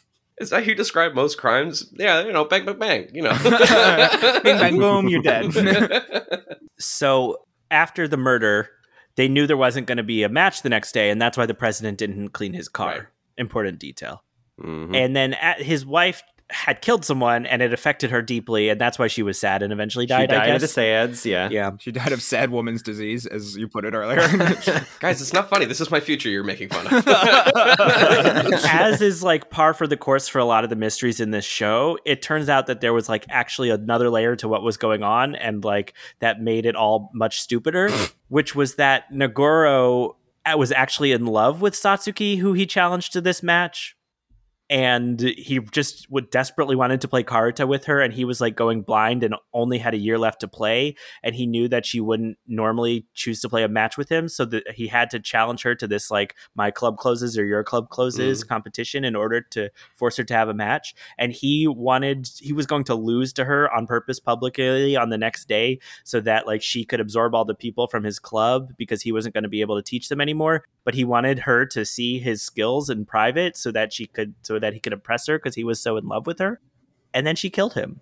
hmm I wanted the same thing to play out when Apollo Creed. Sorry, I had to do this. And uh, and Do it. Rocky Balboa fought each other like like just for funsies afterwards because they had that kind of energy for me. I can't. That's just content. yeah, that I it was like Rocky head. Three, where they're, they actually Yeah. talk because they're in love with each other. Yeah, yeah. But then like Yeah. he murdered Sylvester Stallone. I wanted instead like, oh yeah, and then Sylvester Stallone just disappeared. We never knew what happened to him. She was especially embarrassed because they were using a recording that she like had in her house. So like she could have, she basically should have known what all the cards were going to be ahead of time, and he was just going like po- like point blank as if playing from scratch, and he trounced her. So Destroyed. she got mad. Oh, wild. And now is the moment you've all been waiting for. What what happens at the end of this movie? right, like they're in this small building on stilts on the edge of a cliff, and it's no longer. Oh, we missed the part where it's no longer on fire. Why isn't it on fire anymore? Oh, the giant soccer ball. Uh, yeah. Yeah. So he has got all these cool gadgets, and he's like, "Oh, what if I made a clown ball come out of myself?" And Clown ball, it's a soccer ball. Whatever. He's a clown. He just he's like a magician. He's nuts. It's wild. Uh, but he's like, I want to make a j- Magician of the end of the Yeah. century. Anyway, so go he just like makes the giant soccer ball uh like like blow up enough so it then causes the water to redirect into the fire. Um, and it was just like chef's kiss. Great, great job. I totally was expecting that. Um, yeah, Boy, the part with the elevator was the most like that makes no sense to me. So it's like they were riding the elevator down, and Conan was on top of it, and then the the cable snaps, and they're like going down. He's, and I guess he's like, "It'll be safe anyway." But then the cable is like going to whip at them, so he action kicks the cable away. I'm like, I don't know that any of this makes any sense. I could not figure out where anyone was at that point because I thought I didn't know it was the president and Momiji was in. Momiji, who were in the elevator. I thought all of Hmm. them were in the elevator except for Conan.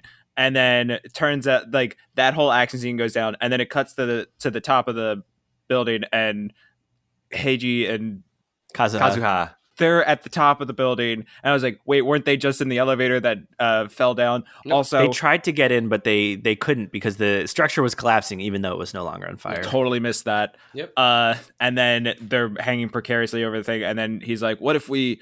What if we? Uh, uh, what if we jump to the? Uh, what if we jump to that waterfall over there?" And she's like, "We'll never make it." And he's like, "Hold on tight, or I'll kill you." he does. He threatens to kill her if she lets go. And she's like, "Oh, maybe this might be a not good relationship. Maybe he should end up with Momiji." Um, it's possible he was like, "Or I'll kill you in the act of jumping off of this thing on my bike if you don't hold on because you'll go flying off." Yeah. I see. I like to I like direct people who are threatening. Like like in the beginning of this podcast, like we were told by Noah that we had to enjoy it. Does anyone remember that? I'm What still I say? afraid of you. Oh, Noah says that to me every morning when we yeah, wake he up. just said No. you're Wait, that you you enjoy recording the podcast? Yeah, no, you said you're go You are going to enjoy this. I want me and Jim. I I don't know if you caught that, Jim. Was that that? We were Oh, the- yeah. Oh, no, Yeah. that wasn't to you. That was to the no, listeners. I know, but it was like a threat. Like I felt like you said it was such a Yeah. statement. You will. You're gonna enjoy this, Jim and Kai. Have fun. If you have not been enjoying this uh, podcast and would like a return on your investment, uh, please email us, dyingmessagepodcast at gmail.com, subject line refunds slash exchanges, That's fair. the free and our customer service department for their will free take care of you. podcast. yeah, I'll give you your no money back. Okay, so so he does this dramatic motorcycle jump, but he's not he's he isn't going to be able to make it. No. Except he has the president's bomb explodey trigger. He has the bomb button. Presses the button while they're in the air, and the blast comes behind them and pushes them forward. That's pretty cool. Mm-hmm. Yeah. It's extreme and nonsense, but sure. Yeah, that was sick as hell. That was the anime part of this that I was like, yeah, The- do the- the, anime thing. The intro song like the music and the intensity I was like feeling because I rewatched it again this morning again and then like I love the explosion. That is only applicable to like two scenes and this is one of them. That energy of that music and like well, it's when they play the music yeah, and that's it. because they, That's they might because they play the music over the scene, uh, Kimi ga Ireba, which is Right on. the big theme yeah, song. no other area really deserves that much level of energy. The rest of that movie was them explaining things that happened five years ago about people who we're not currently seeing ever. Yep. Uh, he also does the thing where they're like in the air in mid jump, and he's like, "There's something I need to tell you if we're gonna die." And then when they make it to the other side, she's like, "What did you want to tell me?" Oh, and he's like, "Uh, I don't know." And then they start chasing each other around, and then there's a, a spotlight on them, and I kept going, "Hey, boss, uh, it looks like these two teenagers are gonna fuck," and he's like, "All right, d- don't uh, don't take the spotlight off of them." Jim, did you watch this on Amazon Prime or did you watch this on someone's fan site? I, it, uh, it was an OnlyFans. I picked it up on. Yeah, Mm, mhm, mm. the sexy version. Kai's It Jules. was on Kai's Go ahead, keep it now. uh, so then we get to the end credits, which which are Mm. pretty fun. The song's okay. It was live action. Yeah. I liked it. Yeah. They've in the the more recent movies like focused on like a specific landmark or a specific city or a specific area and like really drew it up and then showed footage of it at the end. So this is one such case. The song is called Togetsukyo. Well, in English, it's called To Get to Bridge, Thinking About You. It's by Mai Kuraki. She sings lots of Conan songs. She's done the themes to, to four of the movies, among other things. it was good music to relax to after watching a movie for three hours. a two-hour movie for three hours. hmm And oh, that's so that's so random. Um, I'll I'll do that in a second. But um, oh, what's this? Suspense? Right. Yeah, the, What? the credit things were fun. We're gonna talk about Disney channels. That's so random. Oh, he's looking at the wiki. That's yeah, I what's was looking at the wiki. Uh, post credits. Anything from the post credit scene that we want to talk about? was there one? Yes. Yes. Well, they found another reason to put those fucking random kids in again. They're like, yeah, you guys can hang out at the mall, so that's good. Jim, you missed it. Yeah, you, you got to. It was just That's okay. I was fine. it was just it was just like the club is okay because they did so well in the competition even though they didn't win oh and Mo, th- this is the, the momiji comes and they they sort out what heiji actually said he actually just said like i promise you that we'll meet again or something and she he missed said, "I'll take the cards even harder next time." And apparently, whatever phrasing he used, yeah can be like uses the same syllables as "I'll marry you next time I see you." she misunderstood the words of what he said Okay, that's weird. and then when she realizes what happened she like calls up her butler and she's like we need to go and he his car does a uh like whoop where it like stops so fast the back of the car goes into the air Oh, temporarily so silly. Uh, that's what Kai was referring to earlier. Yeah. she jumps in it and drives off and it's trailing all the like we just married yeah, cans. like, were they gonna go like elope like right then and there? Like she had that ready to go. It was her mindset. Yeah. Yeah, She thought it's a so, joke yeah. about her mindset. I think she's had it that way since she was six. Like she's just like whatever. Since she was a little kid, she's just had those on her limo just in case. She's very intense. She's the kind of rich like she has a personal driver and car and could could have the cans on her car. So there was a credit you probably I I think I noticed this credit either at the beginning or end of the movie, but there were two special guest voice actors who were like when they were promoting the film they're like, "Oh, we've got these two voice actors for this film." Any Mhm. guess which two characters were voiced by these two actors? Oh God. so no. not recurring characters. High school girl. Which one? Uh, what's her name? The one with the broken arm? Uh, Yeah, Miki, Miki. How did you guess that? Yeah, she's one of them. Okay. Because she came off as a normal person voice to me and not an actor. I see. Well, it's act it's an actress, Riho Yoshioka. Oh, ouch! Don't let. Maybe she just didn't sound like cartoony. Maybe that was The it. other one is. Sekine, who was the guy they fake grilled. Lost a fan. lost the fan. Uh, were they were they players of the this game? no, it doesn't seem like it. It just seems like they're like bigger celebrities Hmm. in Japan. And so they're like, "Ooh, we've got these two guest voice actors," and it's like those characters are barely a part of this movie, but whatever. I mean, that's how you do it. You know, you gotta you gotta draw people in. All right, how confused are people now? I'm still the same level of confused because we went over the things that I understood, but there were like things that I still don't understand. Like, how did they figure it out from that kid holding, I think, was a giant rice ball or something like that? Like, yeah, I didn't, I- I- I didn't know what that was about either. They were like, oh, I did miss the second time around. I didn't mention the Genta that. shirt stain thing. I did. Yeah. Before Conan figures everything out, the kids send him a picture of Genta eating like a rice thing and holding it in his fingers. And it was just like, it was just the thought of someone holding something and get their fingerprints on it that he's like, oh, if someone held the cards, they could get their fingerprints on it. It's very random Hmm. got it. So he was thinking they. So laterally. the the detective child who is the greatest detective ever didn't think that if someone put their hands on something that it would have their fingerprints on it got it until he saw a picture of someone holding something with their hands you bet. got it so greatest detective in the world Mhm. Yeah, he's tiny. He's very smart. he's got a giant head he's got the voice of a 17 year old boy Mhm. uh, he has gadgets Detective Conan. Yeah, there are a lot of moments like that that are kind of, especially and and like we talked about, like when they, they do sleeping Kogoro and he's just suddenly asleep and they don't show you how that happens. Stuff like that can be pretty baffling for sure. Okay, I just have one thing that I just like that that I was I don't know if anyone else got mad about. How do you uh, stop an explosion from killing you with a door? No, no, yeah. I guess it was just the burning air was coming towards them of the explosion, not the fire or the actual concussive I force. guess, does sure.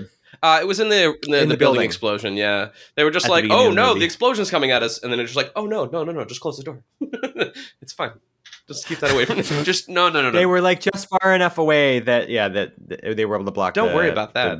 the- okay, I guess it's fine. But animation wise, it just like looked really like, "Oh, that's going to murder you," and then you're just like, "Nah, I'm good." he did do a on. thing that I thought was a big fire no no, which is he went into a room and he uh, he touched the door handle, which should have been burning hot, and opens the door and it's full of fire, and he's like, "All right, let's go in that room now." Because we can't breathe in the other room. But I was like, Yeah. you touch the doorknob first, and you go, "Oh, that's hot," and then you don't go in the room. That's how that's how the firemen told me to do it. Then you stop, drop, and roll. Also, I know this is going to take up time on your own podcast, but I'm doing it real quick. Do any of you? Oh I know, don't be mad. Do, I just want to know: Do any of you have childhood packs with anybody? No. That makes sense very easy. Childhood Yeah, they just pacts? made a pact, a pinky promise to like get married. I wasn't any, sure if anybody had anything that stupid in their life. That was just as like dumb. I probably did, but I'm no longer a six year old boy, so I don't know. I don't. I, I feel like I did, but I don't. well, it's good that you didn't because I would have taken up time in your podcast. What were we going to say, Noah? you want to finish out the podcast now? No, just like uh, things people liked, things people didn't like. Hmm. Was the was it a good mystery? It had the intrigue of a good mystery, but it did the thing of like the solution is a mystery is something you kind of really wouldn't have figured out on your own. It was one of those things where it's like, oh, if you don't know the story that happened, then yeah, you're not gonna you're not gonna figure out the mystery. Mm-hmm. And they like reveal like the things that they knew at the same time of them figuring out the new things. So it was really difficult to follow that, which is just a nitpick I have for all mystery things. They a lot of them do that, but um, overall, yeah, it was pretty good. For me, in between like have like trying to take notes, I found myself confused why I was supposed to give a shit about this love triangle so much. Um, because I just didn't care. And and And that was also- the thing I latched onto. I was just genuinely confused. I was like, how come isn't this about this little kid? Why don't they he's not Yeah, in the movie that Conan much. took back Yeah. seat. And, yeah, Conan took the back seat in this movie to Yeah. Heiji, like I for just sure. like, I want to see the little like, or whatever. They didn't Sorry. lean into it. No, it's fine. I, I'm. A, Yeah, I'll, I I wanna have see to watch the- the... fucking show now. Fuck. Come back next week, which is all about like Ran and Shinichi. As human beings and not cartoon people. well, he didn't scare me away to be like, nah, I don't want to record that episode. So I liked it enough. I think that'll be a little less chaotic and fast paced. I found things to, to like about it, uh, for sure. Like the little like steam through the ears and stuff like that. Like I just kept laughing. Uh, I want to be angry and have steam come out of my ears. Uh, so I definitely found like moments to be like, this is fucking nuts. So I definitely enjoyed it. It felt it felt lighthearted and silly. Sweet. Are you going to go back and watch the previous 20 movies on no, no, no, I mean, it's like a year of your podcast. I am curious to see what it'd be like if I watched this movie dubbed, like to the point where I might. Um, Yeah. Yeah. Yeah, I I mean, like there are other. This is not the first movie I would recommend that somebody watch in this series. Like there are some great movies, and there are some movies that are just fine. This one is. I I thought Karuta was really interesting, so I was excited to talk about that. It's one that one of the most recently released in English of all the movies, Mhm. which makes it exciting. And um, yeah, it's kind of like run of the mill in some ways. Like it's there was another one we watched recently which really got into like police spies and stuff and it's like eh, that's a little further out there in some ways but That'd be Zero the Enforcer, Noah? yeah zero the enforcer although the action moment in that one if you thought this had over the top action moments the action moment at the end of that one is a thousand times bigger a thousand times. So yeah, I'm glad I'm glad you're all here.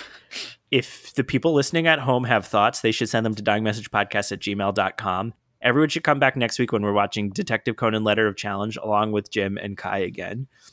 Uh, but Jim, Kai, if people can't wait a week to hear your voices, where can they plug their ears?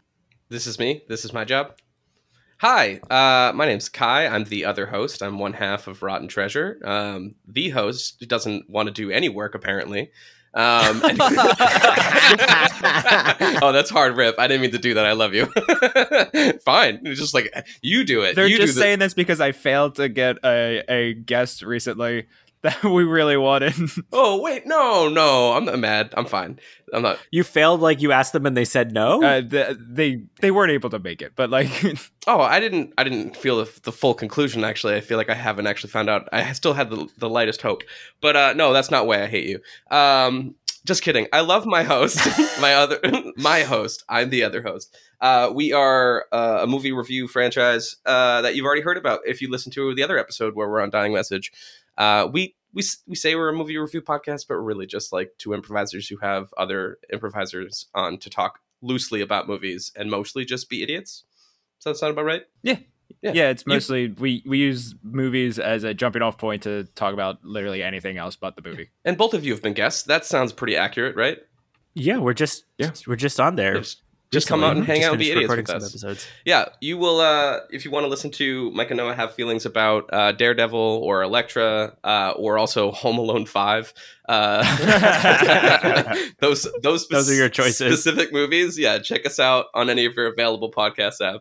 What a list of movies you could watch. Yeah, and then like after you, if you only listen to us once, do like everything you could possibly do. Like like everything, follow everything, rate everything. Maybe write us hate mail to our email at rotten treasure podcast dot whatever the fuck it is. Like, yeah, that's what I want. I want the Yeah. full experience. yeah. Also, I'm on daddy issues with Mike. Ooh, So look at go go to that on Instagram. Uh, is currently showing his shirt that says "Daddy Issues" uh, that you can't see because you're a podcast. Uh, It's unrelated to us. He actually just has daddy issues. It's not related to us. It's very us. it's very fun seeing like so I made that logo way too long ago and was like, oh, this would be like a temporary logo until I come up with one that I like more. Uh, and then that's just the logo. That's just what y'all have. So Mhm. that's great. By the way, I'm suing Mhm. y'all now that I'm no longer a member of the, the group. Go after Jack. He Yeah. does it, and also he's definitely going to get that tattooed somewhere on his Oh. body at some Right, point. yeah. I want my cut. I made that.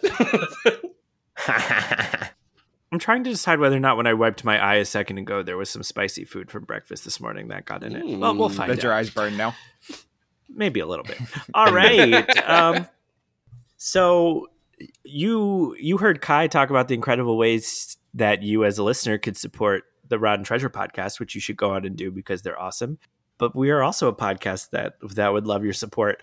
And really what you do is you let other people know that this is something you enjoy and let them know that this is like a fun podcast that they can listen to. So if you're listening on Apple Podcasts when you give like a star rating and write a review or if you're on another service, you might be able to review or follow or subscribe or whatever. That tells people, hey, this is something fun to listen to.